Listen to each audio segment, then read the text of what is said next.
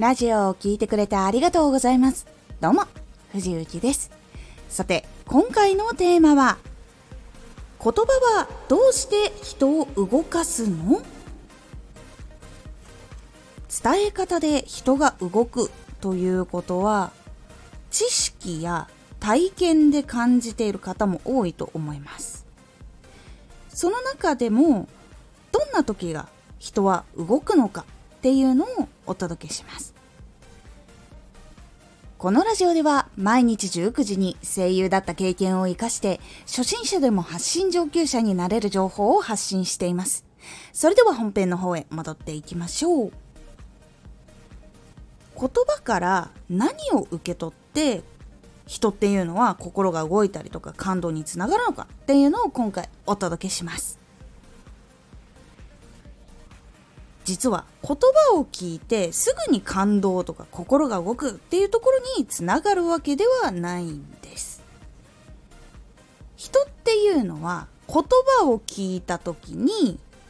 その言葉から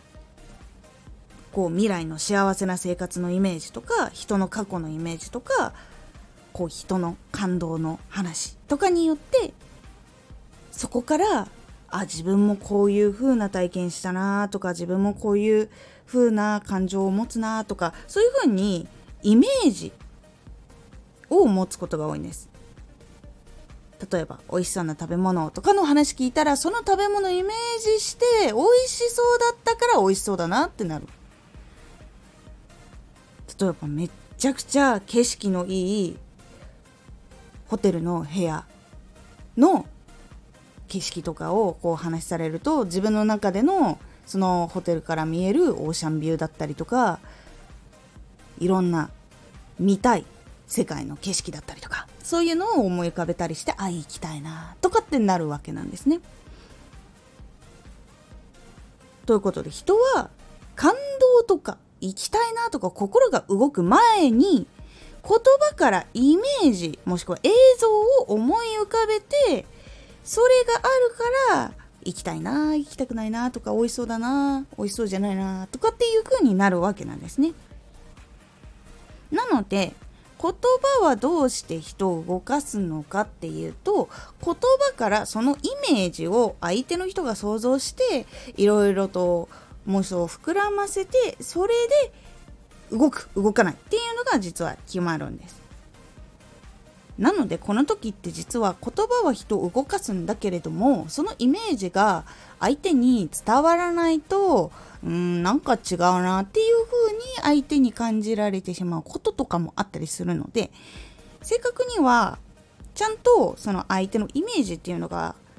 できるような言葉とか話し方じゃないと感動したりとか行きたいとかやりたいっていう風にはならなくなってしまうんですね。でこのことから分かる通りどうして人は動いているのかっていうと言葉からイメージを受け取ってそのイメージがポジティブ自分が欲しいもの自分が叶えたいものとかであればあるほどポジティブに受け取って動くっていうところにつながっていきます。なのでそのイメージが伝わることで感動とかもしくはもう自分のモチベーションが相手のモチベーションが上がるみたいなことになるとおもっと頑張ろうっていう風にエネルギーが溢れて動き出すというところに実はつながるんです。なので言葉はどうして人を動かすのっていうのは言葉がイメージを伝えるから。でここで気をつけなきゃいけないのはイメージを伝えるんだけれどもそのイメージしやすいような言葉を選ぶことと場合によっては言葉を尽くしすぎない方が相手がイメージ広がって自分の好きなように思い描けたりするので喋りすぎない。というような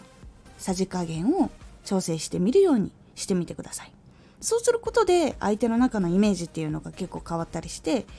動きやすくなったとかあとはこういろんなことを想像しやすくなったっていうことがあったりするので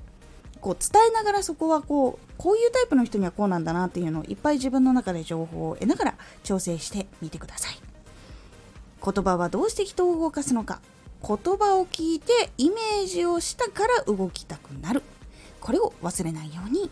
してみてください。今回のおすすめラジオ。静かでも控えめでも仕事や発信活動で成功に迎える。控えめな人でも仕事とか発信活動で成功に迎えるための向き合い方とかそういうのをちょこちょこちょこっとこのラジオをきっかけにいろいろお話ししていこうと思っております。その一番最初のラジオなのでぜひ気になった方聞いてみてください。このラジオでは毎日19時に声優だった経験を生かして初心者でも発信上級者になれる情報を発信していますのでフォローしてお待ちください。毎週2回火曜日と土曜日に藤雪から本気で発信するあなたに送る上級者の思考の仕方やビジネス知識などマッチョなプレミアムラジオを公開しています。有益な内容をしっかり発信するあなただからこそしっかり必要としている人に届けてほしい毎週2回火曜日と土曜日ぜひお聴きください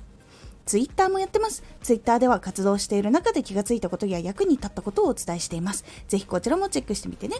コメントやレター、いつもありがとうございます。では、また